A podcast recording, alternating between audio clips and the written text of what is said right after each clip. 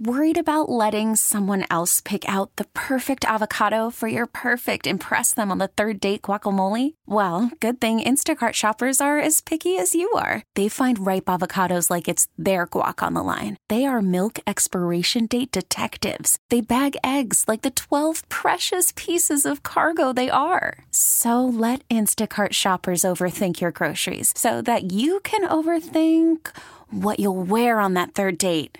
Download the Instacart app to get free delivery on your first three orders while supplies last. Minimum ten dollars per order. Additional terms apply.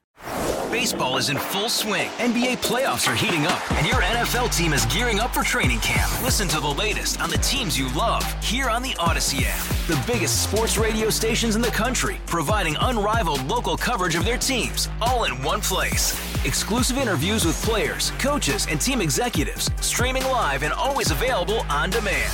Stay in the know with your favorite teams right here on the Odyssey app.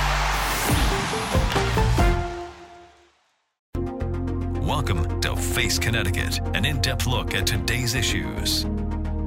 Good morning, everybody, and welcome to Face Connecticut. I'm Morgan Cunningham, and we're on W T I C News Talk ten eighty, Light one hundred point five W R C H, and ninety-six point five T I C. This morning, we're going to be diving into the topic of Eversource and Ørsted partnering together and kind of focusing a lot on wind energy and how it's impacting Connecticut. So it's a big topic, very broad, and a number of things to discuss. So we'll dig right on in. Let's bring on Mike Osrey. He's Vice President of Business Development at Eversource Energy. Good morning, Mike. Welcome to the show. Good morning, Morgan. Thanks so much for, for having us on today. Absolutely. And also joining us in our conversation is David Ortiz, Head of Government Affairs and Market Strategy, Northeast at Ørsted. Good morning, David. Thank you for being here. Good morning, Morgan. Good morning, Mike. Nice to be with you. Let's just start with a basic background of this partnership, maybe for somebody who's new to Connecticut or really hasn't dug into this topic yet. You've got two big energy companies working together for the greater good of reducing carbon emissions, bringing on more wind energy. Where did this partnership begin, how, and why?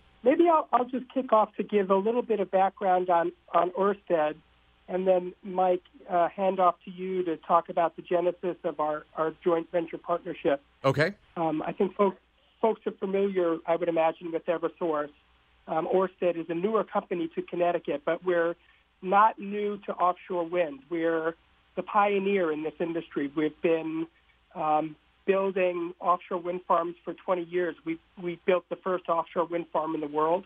Uh, we own and operate America's first offshore wind farm, Block Island Wind, uh, and we've got twenty-eight um, projects, over fifteen hundred turbines installed globally. So um, new to North America, and if this is a new industry um, to North America, and, and our company's approach has been to partner with really strong partners who understand um, the the onshore transmission business, and um, who we have a, a nice kind of complementary kind of uh, offer to bring. And that's, that's how Ørsted wound up joining forces with Eversource, but I'll, I'll hand off to you, Mike.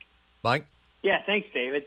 Eversource formed its partnership with Ørsted in, in, in two thousand sixteen, and together we own three offshore wind leases um, off, um, in, the, in the federal waters offshore of, of New England. And together, those leases we estimate can, can hold over four thousand megawatts of, of, of offshore wind Uh, farm. So a significant opportunity to, to bring offshore wind here into New England and the, and the Northeast. And, and Morgan, how, how we really, the genesis of this partnership was exactly as David described. Um, it's uh, when, when Eversource looked at the potential of offshore wind to help with our transition to clean energy here in, in New England and the Northeast, we saw great potential. And we had been monitoring the development of the industry, which is really uh, initially was pioneered in Europe. And when we started researching who the who the, who the best developers um, and operators were that out there, we, we quickly found Ørsted. Um, they are by far the world's leader in offshore wind, and so we saw uh, the makings of a very strong partnership. You know, combining New England's largest energy company with the world's leader in offshore wind. We, we saw this as a real opportunity to, to make offshore wind a reality here in the region. When I think about shifting over to cleaner energy and moving away from fossil fuels, and it's an issue that we hear more and more about uh, as the years go by, right? And it's a big challenge and a big goal, too. The Connecticut has its own goal. The United States has a bigger picture goal. So where does Connecticut size up in this kind of piece of the pie in shifting away from fossil fuels over to cleaner energy? David? Well, Connecticut is right at the center of this new industry and um, really right at the heart of President Biden's thirty gigawatts by twenty thirty goal. We've got um, Revolution Wind is a project that will serve energy to Connecticut as well as to Rhode Island. And because we're building one of the first wind farms in North America here off the coast of Connecticut, we're utilizing um, a lot of the assets that uh, Connecticut has to offer to this industry, including State Pier and, and our workforce here in Connecticut. So Um, Connecticut is um, punching above its weight when it comes to um, this new industry and, and um, what we really need to accomplish in, in the United States to, to meet these really crucial carbon reduction goals. Mike, when it comes to the partnership between Ørsted and Eversource, there are three offshore wind farms. How is it shaping up right now? This is just beginning, from what I understand. Correct. We're, we're, we are in the early stages, but a lot a lot is happening. So, uh, together with Ørsted, we're in the, we're in the midst of developing, as you said, three offshore wind farms, and each of these wind farms are in, in, in different stages along the development curve. So, let me I'll quickly walk through with you the, these these three projects. The first one that I'll start with is Revolution Wind, and that's an exciting project because that will be Connecticut's first offshore wind farm. Um, that project, when it's complete, will provide three hundred four megawatts of power to Connecticut and four hundred megawatts uh, to Rhode Island. And together between those two states, we estimate that this wind farm will provide power to, for the equivalent of three hundred fifty thousand homes, both in Connecticut and Rhode Island. And that's the equivalent of, of removing two hundred thousand cars from the road. So very excited about Revolution Wind. Uh, d- that project is in the permitting stages. We expect construction to begin next year. And, that, and we're also expecting that project to go into, into service in two thousand twenty-five, so right around the corner. But in addition to Revolution Wind, we're developing two projects that will serve New York. Uh, the first one is South Fork Wind. That will be New York's first offshore wind. That project is actually completed. It's permitting and is actually under construction. So we started onshore construction this year, and we expect the offshore work to begin late this year, early next year, and that project will go into service next year. And then Sunrise Wind is is the larger of the two projects we're building for New York. That's a nine hundred twenty-four megawatt project, and that's that project is is on a similar time frame as Revolution Wind, and we expect Sunrise Wind to go into service in two thousand twenty-five. So all in all, those three prod th- those three projects will power or provide enough power to serve over a million homes. So very excited about these three. Three projects. Mike, any idea or comment on the size of these wind farms when you're offshore? You know, I've seen some photos of existing ones elsewhere. They're huge. You know, how do you secure all of that space? Yeah, they're, they're breathtaking. I've had the opportunity to go see um, some of the larger wind farms in, in Europe, and they're, they're they're breathtaking in terms of their size um, and their ability to generate power on a, on, on consistent uh, on a consistent basis. So really in terms of the leasing arrangement, um, which where we build the wind farms, we build within leases that are that are uh, that are created and auctioned off by the federal government, specifically the Department of Interior. They've been um, uh, got to give credit to the Department of Interior. They have done a real a real uh, uh, good job and, and, and shown a lot of leadership in in identifying very good lease areas. Um, off the coast, off the off our East Coast, um, that also take into consideration things such as shipping and fishing. Um, but at the end of the day, it's the federal government that has identified these lease areas, and uh, with, with a lot of thought that went into it. And when we think about offshore wind in the New England region, is it unique to New New England or states along the coast? I mean, a state, uh, let's say, you're in Kansas, you know, there's no offshore wind. So is this something that is unique to our area? having offshore wind? I've been in the energy industry for over twenty-five years, and, and you know, over that time, I've, I've developed a, a strong belief that you, you take you, you you harness the uh, the natural resources that you have in, in your region, and they're they're going to vary um, by region. So what makes New England and the Northeast unique when it comes to offshore wind are the very steady and strong wind speeds um, that are offshore, and also the relatively shallow water depths um, that makes it, you know, relatively easier to install these these wind turbines. And then finally, the proximity of these areas with strong winds and, and shallow waters, the proximity to major population centers like Boston, Connecticut, and New York uh, makes it ideal for offshore wind. But that, that you know, that'll vary vary across the uh, across the U S in terms of what resources make the most sense. What does this mean for Connecticut? So we get offshore wind here in the Nutmeg State that can serve Connecticut. About how many homes or businesses are we looking at powering, opposed to maybe more traditional methods of powering up homes? How does it size up? For our Revolution Wind project, we estimate that that project would be enough power to serve three hundred fifty thousand homes between Connecticut and Rhode Island. But we are not the only offshore wind developers that are out there. There are other projects um, that are being uh, developed uh, for for Connecticut and other parts of, of New England. Um, but also, Connecticut's not done with with uh, contracting for offshore wind projects, and we estimate that by the time Connecticut has has fulfilled at least its current uh, goal of, of buying offshore wind, we, we estimate that around one-third of Connecticut's power will come from offshore wind. Mike, question for you. Let's talk a little bit about the State Pier and the Port of New London and its role in the ongoing offshore wind projects that we've got going on in Connecticut, how it's going to support uh, basically and be a hub for this up-and-coming system. Could you talk a little bit about that? Yeah, so the Port of New London and State Pier are going to play a crucial role in the uh, construction of these three wind farms, and really kind of have a front-row seat um, to this uh, major transformation that we're going to see as we transition to, to cleaner energies. And so what's going to be happening in New London is that for all three of our projects, we will deliver to the, to the port and pre-assemble our wind turbines um, before they're brought out to the to the lease area for final for final installation and construction. And so our first our first project in, in our queue of three projects is South Fork Wind, and starting next year, once the re- re- redevelopment at State Pier is completed, um, our wind turbines will be delivered to State Pier. Technicians will pre-assemble the the wind turbines, and then they'll be uh, loaded onto construction ships uh, to to, uh, to install at the wind farm itself. The Port of New London has in, some incredible advantages relative to other areas along the Atlantic coast um, for for large construction projects offshore, such as offshore wind. And those those advantages are it's a deep water port, and it it has no uh, no bridges or hurricane gates between it and open water, so it can accommodate very large vessels and has a highly skilled workforce.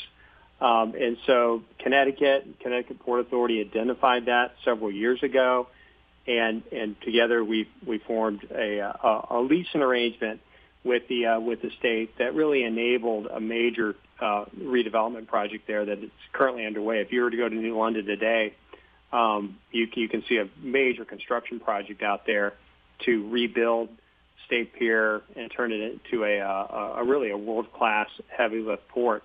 That's going to pe- obviously play a key role in the construction of these three wind projects. I believe that they'll it'll also play a role in future wind projects, but also it's going to it's going to be a, a, a an asset that serves Connecticut extremely well for decades to come, not just for offshore wind, but for other uses as, as well. So very excited to be a part of that effort.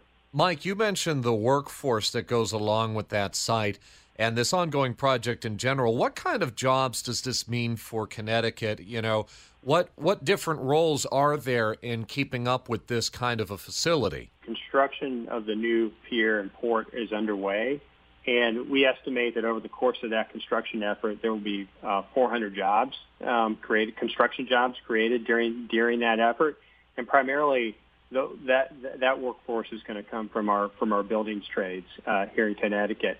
So that's during the construction. Once the project's complete and we start um, uh, building our offshore wind farms, we estimate that about eighty, excuse me, about eighty to one hundred twenty jobs uh, will be created, and those jobs are going to run the, the, the gamut from traditional, um, uh, you know, port work um, like stevedoring, um, but you'll also see jobs there um, uh, rel- uh, related to the uh, the technical work around pre-assembling the, uh, the the wind turbines. So you'll have technicians uh, that are working out there as well. So all in all, during during operations, at least for the wind wind, wind farm work, we uh, we expect about eighty to one hundred twenty jobs to be created. Mike, another question for you here. The cost of updating and upgrading the pier has gone from the original estimate in twenty nineteen, ninety-three million dollars, to two hundred fifty-five million dollars, and that appears to be the final price here as we get into early next year for the construction. So what's this cost all about here? What goes into the project for such a large number, and how is it going to serve Connecticut really, really well to justify the cost? No, it's a good question. And, and, and really in terms of like what's driving um, the, the higher cost, yeah, that really is a question that the Port Authority is, uh, is is suited to answer. But in terms of the value to Connecticut, um, I, you know, I, I look at it through a couple of different lenses. No, number one, it's it's it's going to be a port that really has been underutilized for a long time. But once this once the work is complete, it's going to be a port that's going to be active and serve, serve Connecticut for decades um, to come. And, and as I mentioned a, a little while ago, it really is going to play a key role in in these in the construction of these offshore wind farms and the transition of our our state and our region uh, to cleaner energy. And then and then finally along the way, it's going to create um, jobs and economic development here in here in Connecticut. Um, so I really do uh, applaud Connecticut's vision and leadership. They identified uh, the need for this and the opportunity for New London several years ago, um, and so I, I really do. I, I really do, you know, believe Connecticut demonstrated considerable leadership in this, and, and it, it will be a good investment. Again, it's going to serve the state for decades to come. I'm Morgan Cunningham. For anybody joining us right now on Face Connecticut on W T I C News Talk ten eighty, ninety-six point five T I C, and also Light one hundred point five W R C H this morning. And uh, one half of our conversation is with David Ortiz. He's the head of government affairs and market strategy, Northeast at Ørsted. Uh, part of our conversation this morning talking about wind energy and the partnership going on between Eversource Energy and Ørsted as well. When we think, David, about educating the community, this is obviously a project that is going to take a good campaign to teach not only Connecticut residents but also local governments, from the average town to a county to the whole state, really, to help teach Connecticut residents and populations about these changes that are coming in the state's energy. So how do you guys go about teaching and educating people about what's coming down the pike? Through deep engagement. We're really committed, Ørsted and Eversource, uh, to, um, to engaging in our local communities um, with, with all stakeholders, um, with institutions, with government, with the private sector, um, and, and with um, Connecticut residents who are looking for opportunity in this new industry. So uh, in terms of our, you know, growing the Connecticut workforce, our philosophy is that where we do projects, we want to pull talent. So we, we recognize that that it requires an investment, um, and, and we also look to invest in in um, communities that have been underserved or underrepresented in the past. Um, and uh, we know that a critical component of recruitment and retention um, is training, uh, often paired with supporting services and very specific outreach.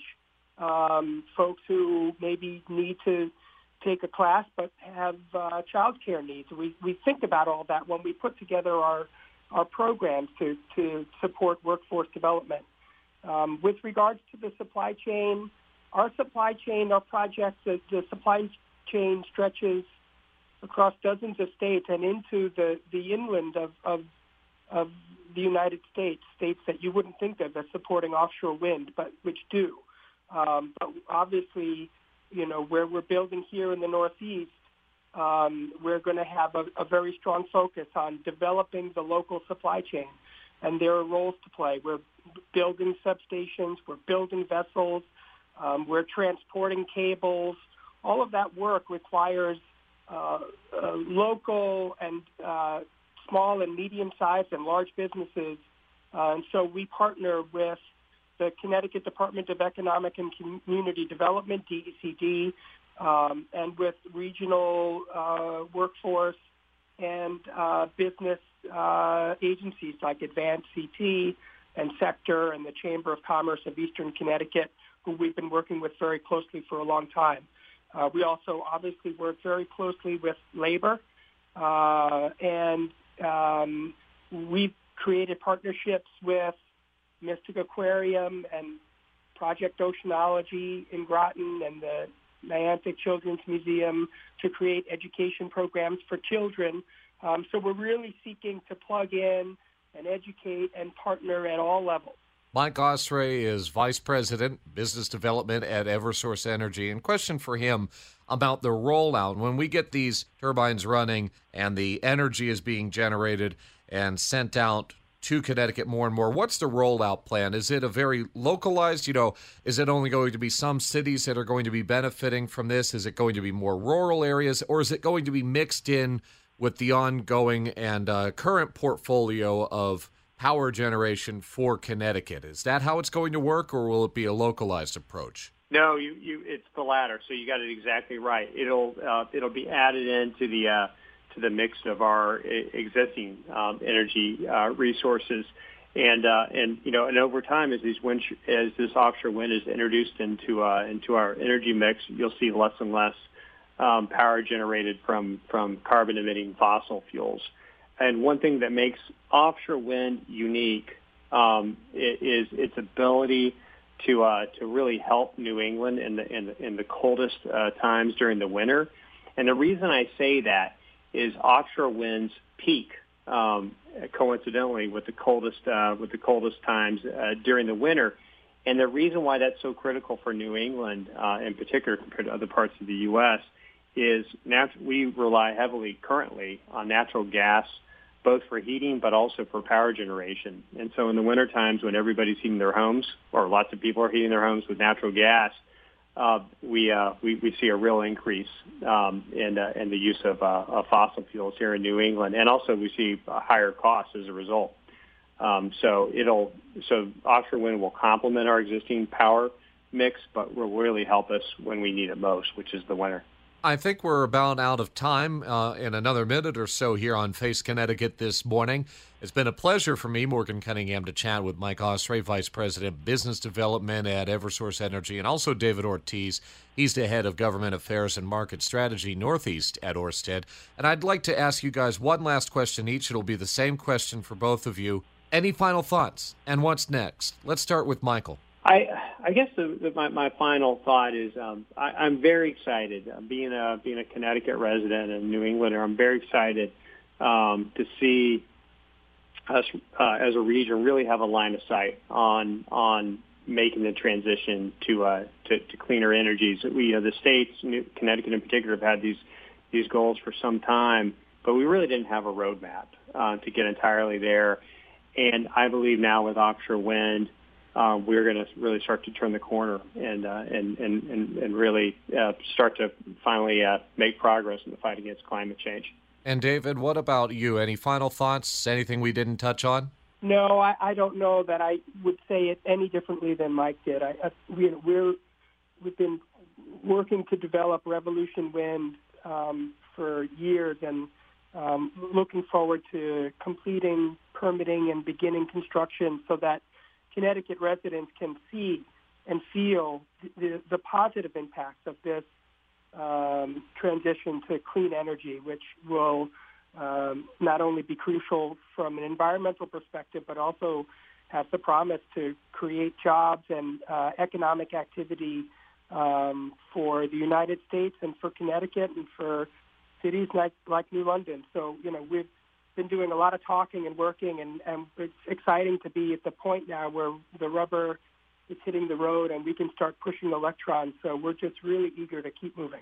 Mike and David, I really appreciate your time this morning on Face Connecticut. Let's touch base again soon and get another update, okay? Absolutely. Thank, Thank you. you, Morgan. Thanks. Thank you. Have a good day, guys. Sharp Face, Connecticut is a production of the News and Public Affairs Department of W T I C Radio. Baseball is in full swing. N B A playoffs are heating up, and your N F L team is gearing up for training camp. Listen to the latest on the teams you love here on the Odyssey app. The biggest sports radio stations in the country, providing unrivaled local coverage of their teams, all in one place. Exclusive interviews with players, coaches, and team executives, streaming live and always available on demand. Stay in the know with your favorite teams right here on the Odyssey app.